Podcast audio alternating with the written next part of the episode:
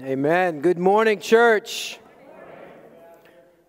I said first service, and it applies to second. You know, there's times when I'm singing and I just stop singing just to hear the choir, you, sing. It's really much more pleasant than just hearing my own voice anyway. But it's great to hear God's praises being sung out enthusiasm because it is so true. We are free we are free indeed.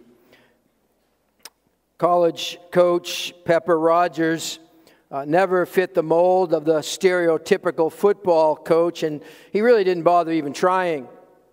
He would deploy whatever uh, persona was necessary to motivate his players. And so he was known to uh, play the ukulele or do cartwheels and tap dancing. It didn't matter, whatever it would take to motivate his players. And so that one time on the sideline at one game when his team was losing and losing badly, he yelled out to his players, We're going to win this game. Somehow. I don't know how, but somehow we're going to win.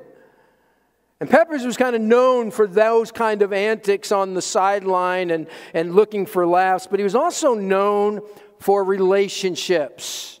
That's why when his UCLA uh, football team suffered through a poor season in the early 70s. It wasn't only the losing that got to him, but that he was all alone without friends.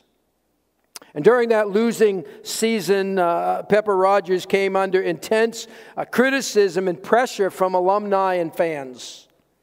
In an interview years after that time, he reflected on that losing season. Things got so bad, he remembers with a smile, that friends became hard to find. My dog was my only true friend. And then Rodgers says of that year, I told my wife that every man needs at least two good friends. So she went out and bought me another dog. it's been said a real friend is one who walks in when the rest of the world walks out. We all want a friend who is there for us no matter what.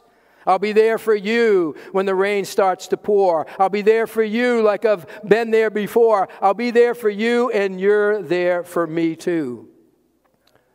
Friends, TV series that ran for 10 seasons in the mid 90s, struck a nerve with the American public because most people want what the characters on that show uh, portrayed as having a circle of friends who will be there, be there for them even when the rain starts to pour. See, superficial friendships are all too common. Why is it that we can be friends today and then drop those over something incidental? A Greek scientist born and raised in Germany after observing friendships in America coined the phrase friendship inflation. That's how he labeled the American habit of making friends quickly and then dropping them lightly friendship inflation. Friends. How many friends do you have? And I'm, and I'm not talking about Facebook. How many close friends do you have? Howard Hughes, a man at one time worth billions of dollars, was reported as saying, I'd give it all for one good friend. Friendships. Should we leave the subject of friendships to the secular world? I mean, how much thought have we given to a theology of friendships?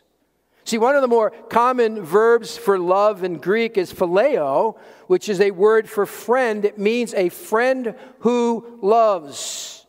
So, what makes a friend? What separates friends? Why can't we be friends? Those are the kind of questions that get our attention this morning. And if you're not there, turn with me in your Bibles to the book of Proverbs. The book of Proverbs. As usual, we're going to be jumping all over the place. I'll give you the reference. Be good if you can catch up there. Um, but we're going to start with Proverbs chapter 13. So you can go there. Proverbs chapter 13 for starters. I want to look at the topic of friendships before we launch into our new sermon series in James next week. Now, Proverbs provides us with some much needed wisdom on the nuances of, of genuine friendships. All right, principle number one friendships are seldom neutral. friendships are seldom neutral.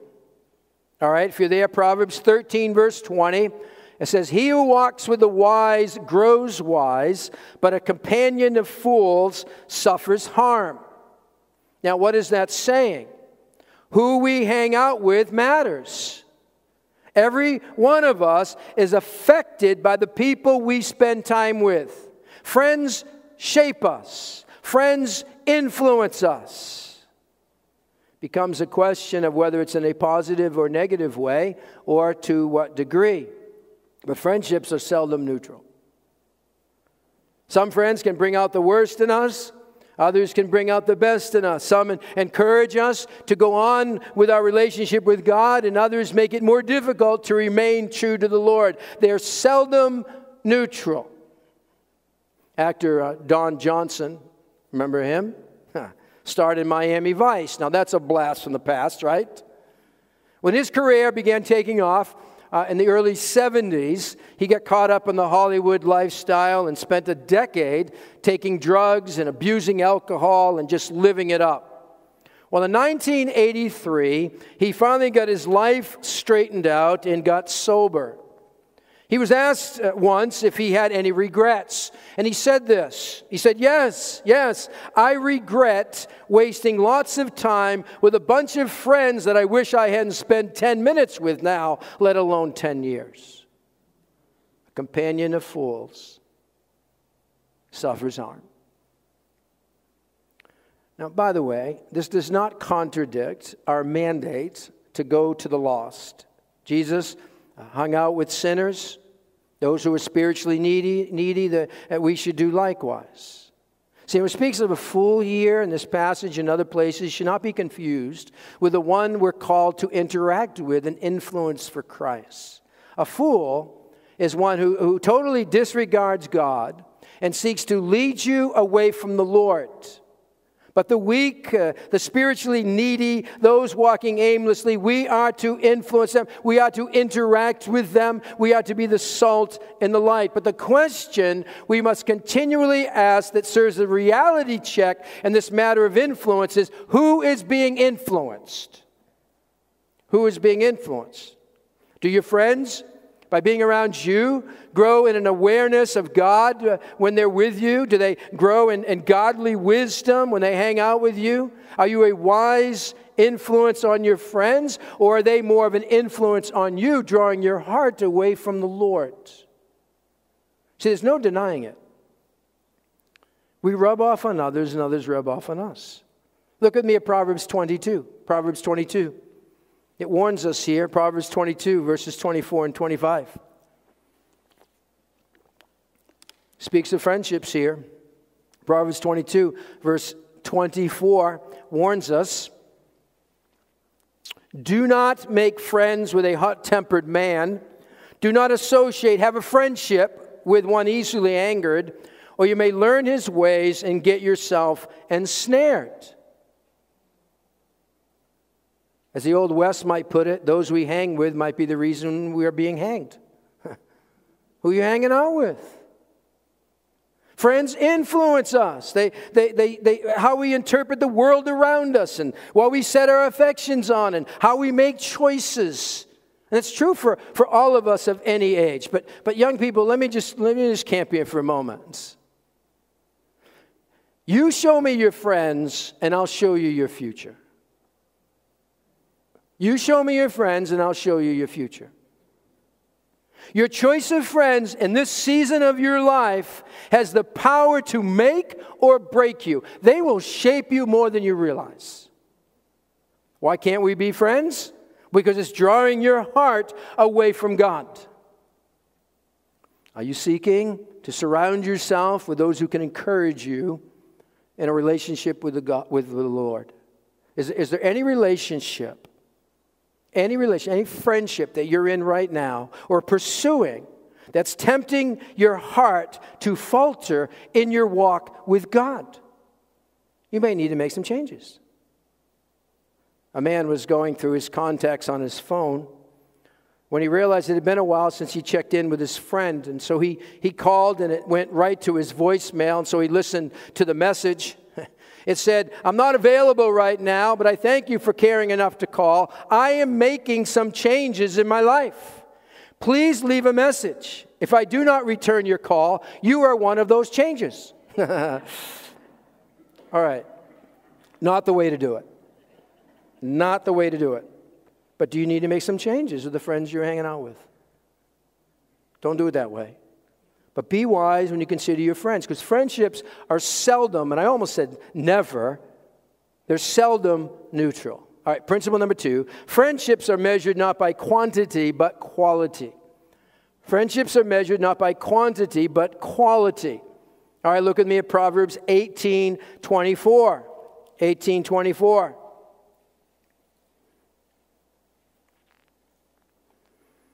Now, the first line here, it, it says different things in different translations because it's really a hard one to translate. The first line. Proverbs 18 24 says, A man of many companions may come to ruin, but there is a friend who sticks closer than a brother. And so the first line of that proverb, as I said, is difficult to translate, but it's the second line that's clearer. Matter of fact, it helps us to understand the first line. And it seems to be saying here that real friends are not found in quantity, but in quality. And the quality emphasized here describes one that's what? Sticks closer than, cleaves to, glued to another person. It's to have a tenacious loyalty. And that's the first quality found in a true friend loyalty. Loyalty. James Taylor wrote, You just call out my name, and you know wherever I am, I'll come running to see you again. Winter, spring, summer, or fall, all you have to do is call, and I'll be there. You've got a friend. This kind of loyalty is hard to find. There's a proverb that says that. Proverbs chapter 20, verse 6. Gets these words. Uh, verse, chapter 20, verse 6. Many a man claims to have unfailing love, but a faithful man who can find? Now remember, in, in Proverbs and poetry, it's the rhyming of ideas. And so the second line rhymes with the first line by showing us a contrast, which helps us to understand it. The contrast here in, in chapter 20, verse 6, is between many people who claim, who claim to have faithful love, and the rarity of the one who actually has it. It's saying it's rare to find one on whom you may actually depend. Now, this loyalty, it's not based on external circumstances. You know, situations like the person falls on hard times, or they let you down because of some misstep, or a fault that could potentially become this wedge between you. No, it's the quality of your friendship that can withstand such a blow. That's why Proverbs 17 17 says, A friend loves at all times, and a brother is born for adversity. See, a real friend is one who sticks closer than a brother. See, a sibling is stuck with you. You're stuck with them.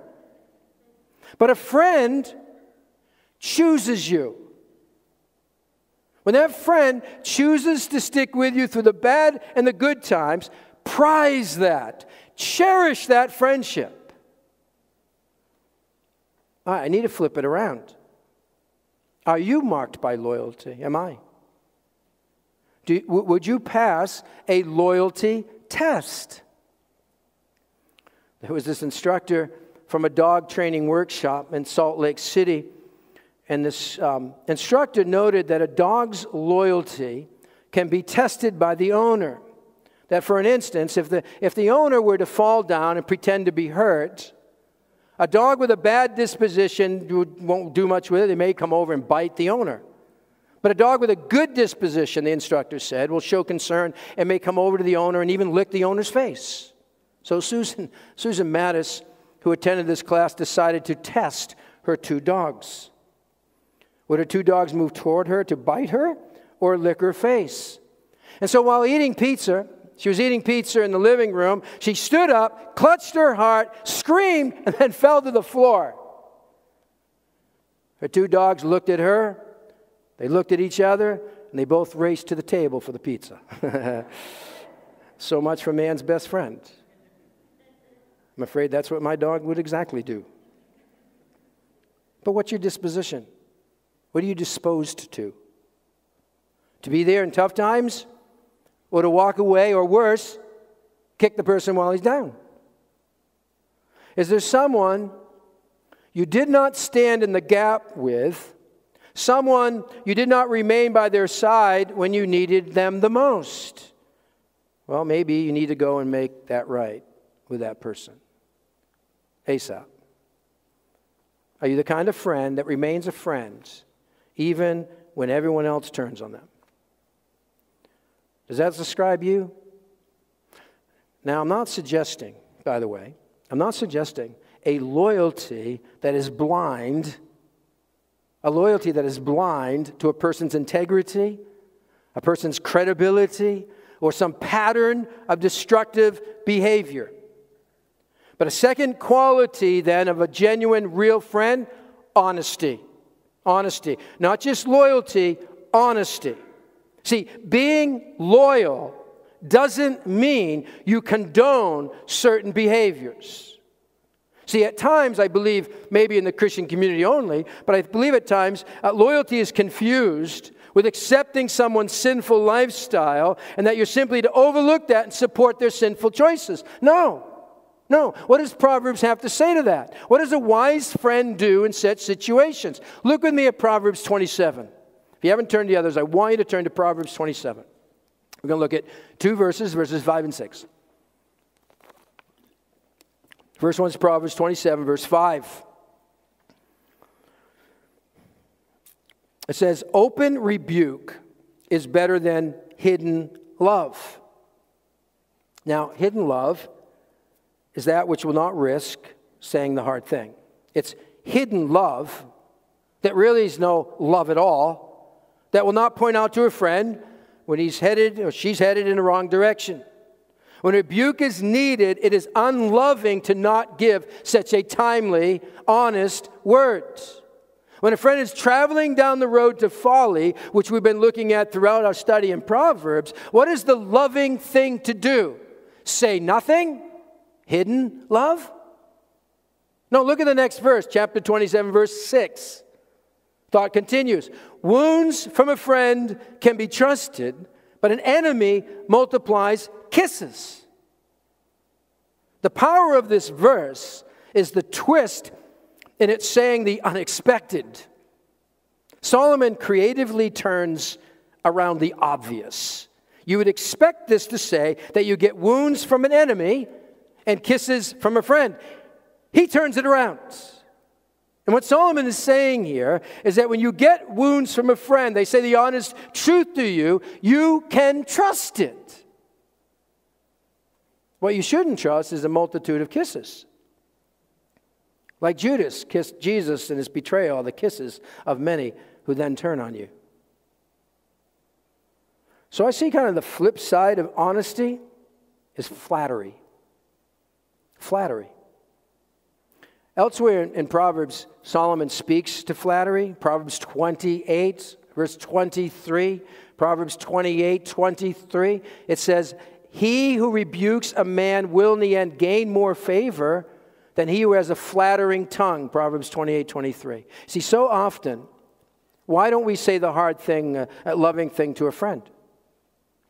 Because we value being liked over an honest word that would help your friend grow, right? We've got to keep everybody happy here. Wrong, wrong approach to parenting. I got, my kids got to need to like me. I'm not going to say the hard thing. Proverbs 29, verse 5. 29, 5 says, Whoever flatters his neighbor, what are you doing when you do that? You're spreading a net for his feet. It's a trap. Flattery I think I can define it this way, is to speak in such a way to make someone feel good about himself with a view to getting what you want. Frankly, guys, do this to weaken a girl's will. I'll put that out there. You can test it for yourself.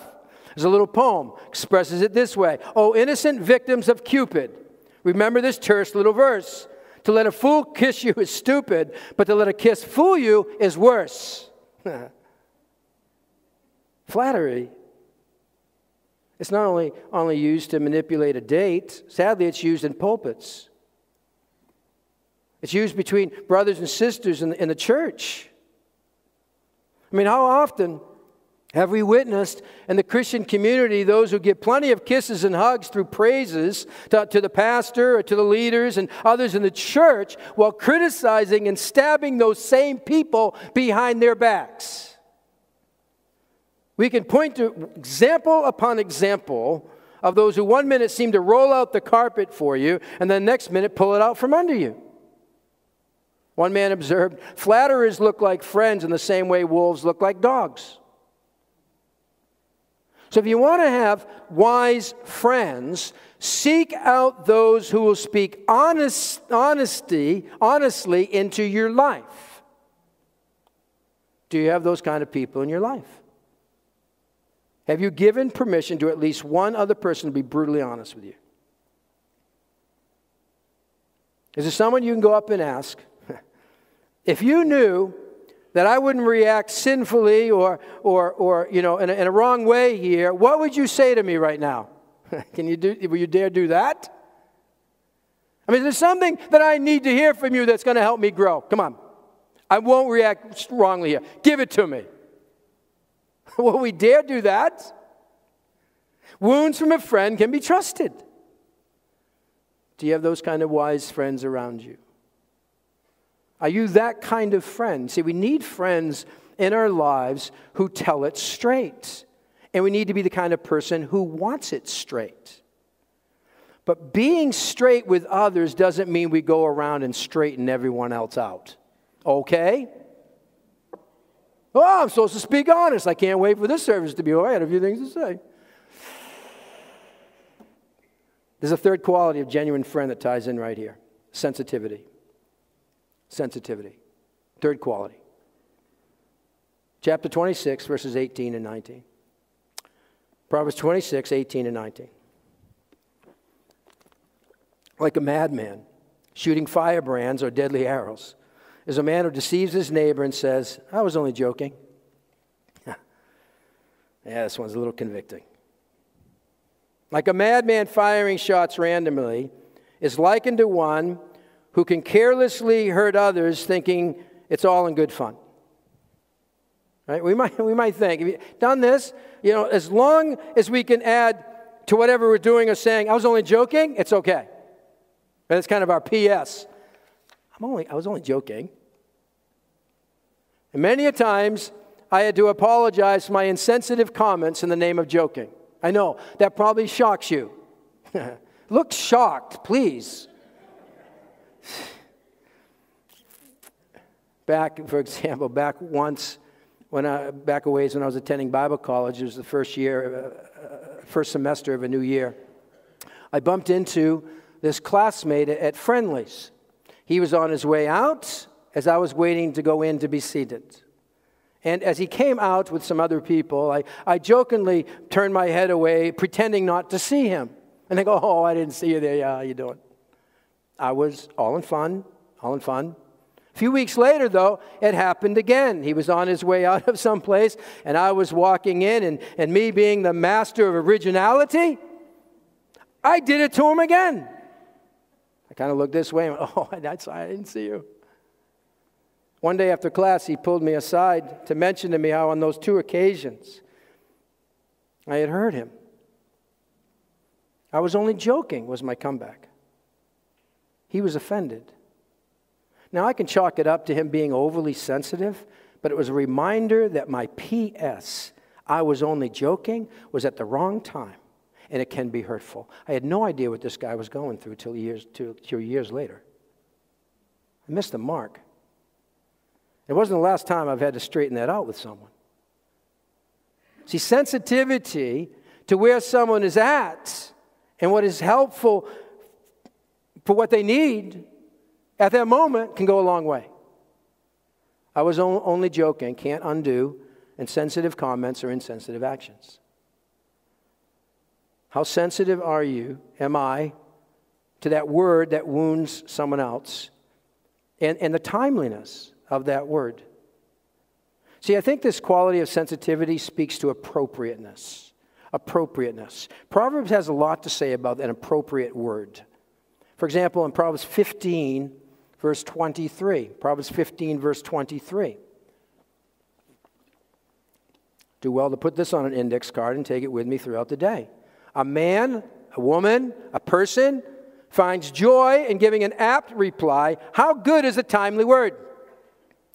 And so, being a wise friend is knowing what to say and when to say it. In order to do that, it means I need to talk less and listen more so that I am sensitive to what the other person really needs from me right now and not just what I think they need. Quality of sensitivity. Let me go a step further with this. Sensitivity, I believe, also has to do with the handling of information that the other person has shared with you. Proverbs 16, verse 28. And it's fun, you go all over Proverbs. 16, 28. It says, A perverse man stirs up dissension. Now, catch this. And a gossip separates close friends. Gossip separates close friends. Church, you can take that to the bank. In a survey of 40,000 Americans, the quality most valued in a friend is the ability to keep confidences. How you doing there? Can you keep a confidence? Loyalty, honesty, sensitivity, qualities needed in a friend and to be a friend. Let me give you principle number three.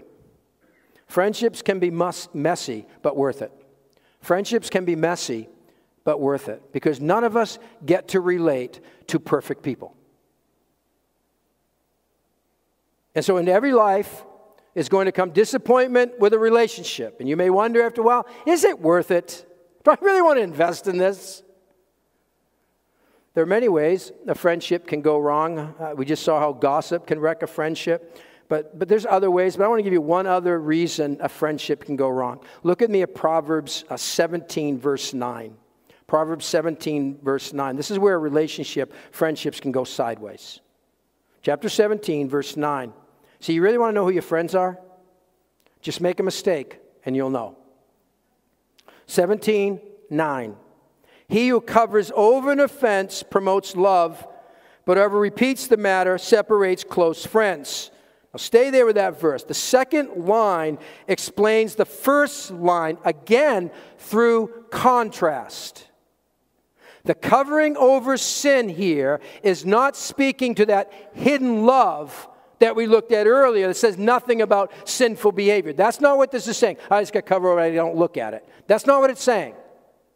The covering has to do with what's emphasized in the second line of not repeating the matter.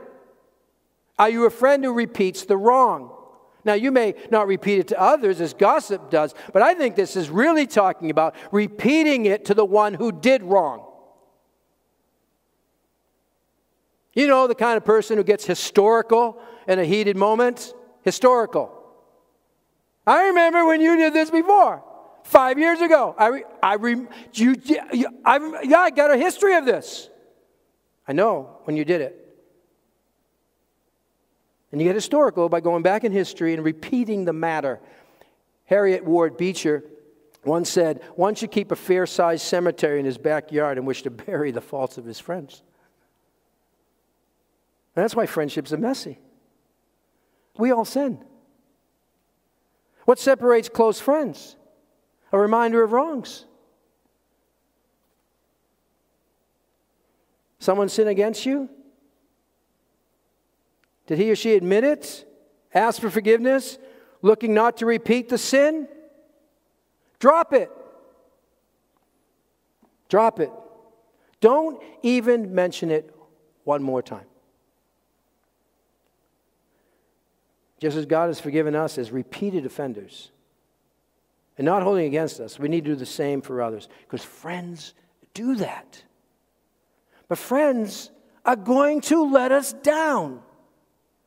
There's only one person who fits all the qualities of a true friend. Jesus is the epitome of a genuine friend who hangs out with sinners like you and me. Jesus is the only one we can pin all of our hopes on to come through. A question I ask you Do you know this forever friend? Have you put your trust in the person of Jesus Christ? Is he your forever friend?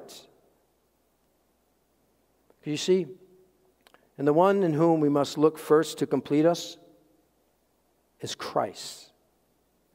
Don't put that on anybody else to complete you and fulfill you. Don't do it.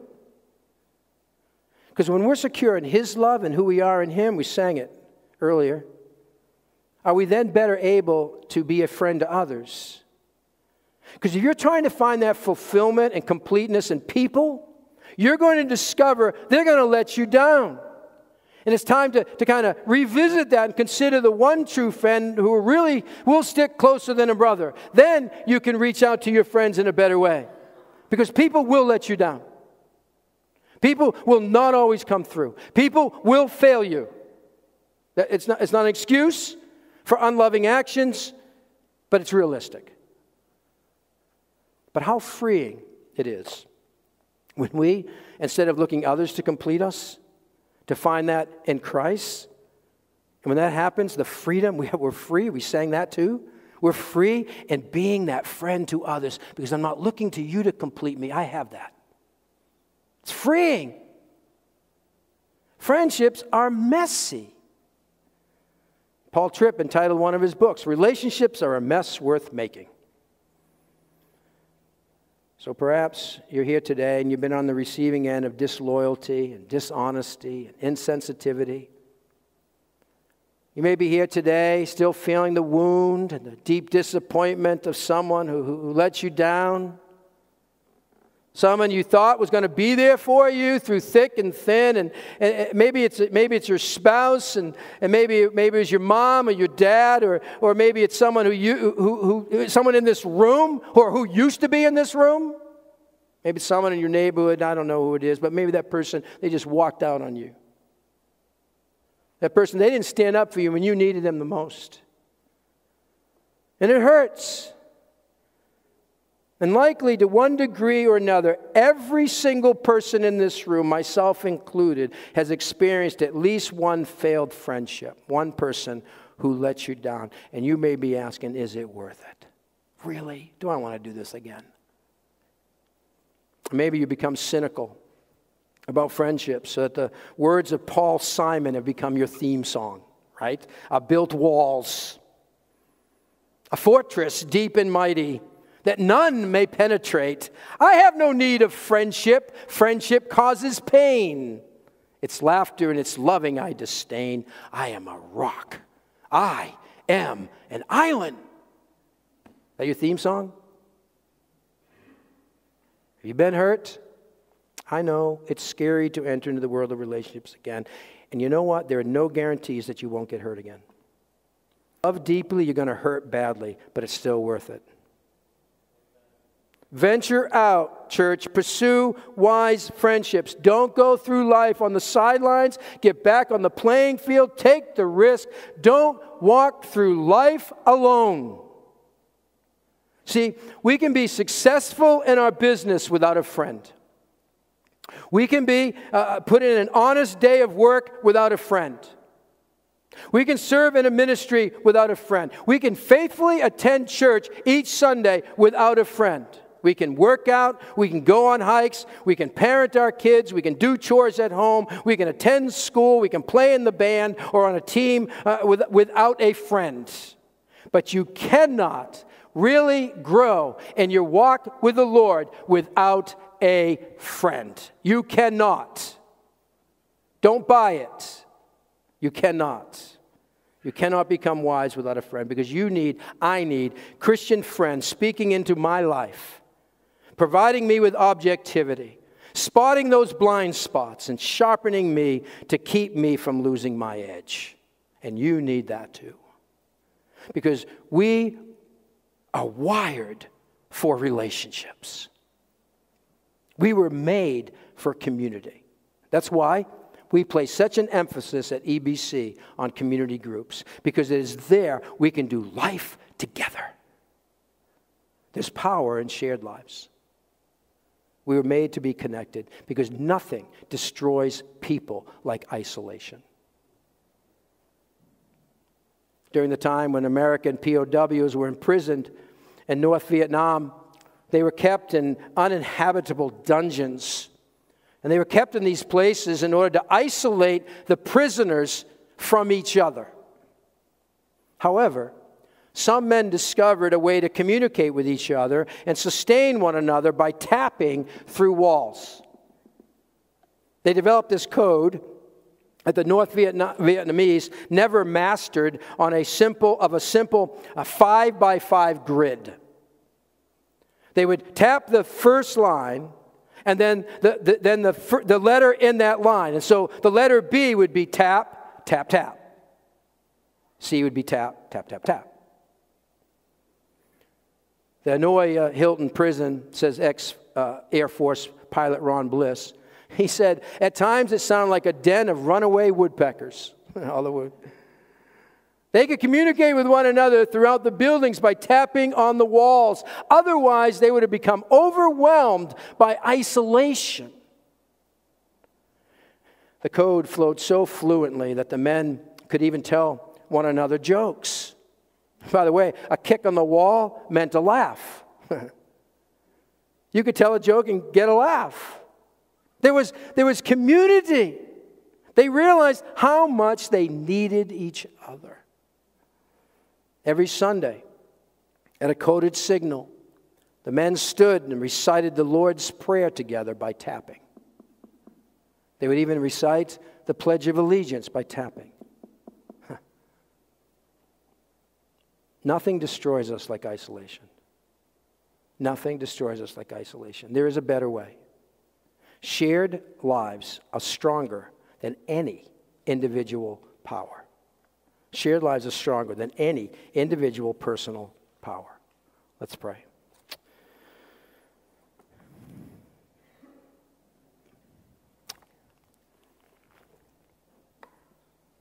God, there's so much here that we can take away, and I pray that you would personalize it to our lives. One thing I, I really hope we grabbed a hold of is that you are our forever friend. That we can find in you one who is loyal to the end, who will stick with us, will never leave us. That you gave your life for us. How will you not also along with that, graciously give us all things, your very self, your presence in our lives every single day. And so, God, may we hang on to that, that you are our forever friend, so that we can then be that kind of friend. It's not looking for others to complete us, but to be that kind of friend to other people that brings out the best in them. All to your glory and praise in Jesus' name. Amen.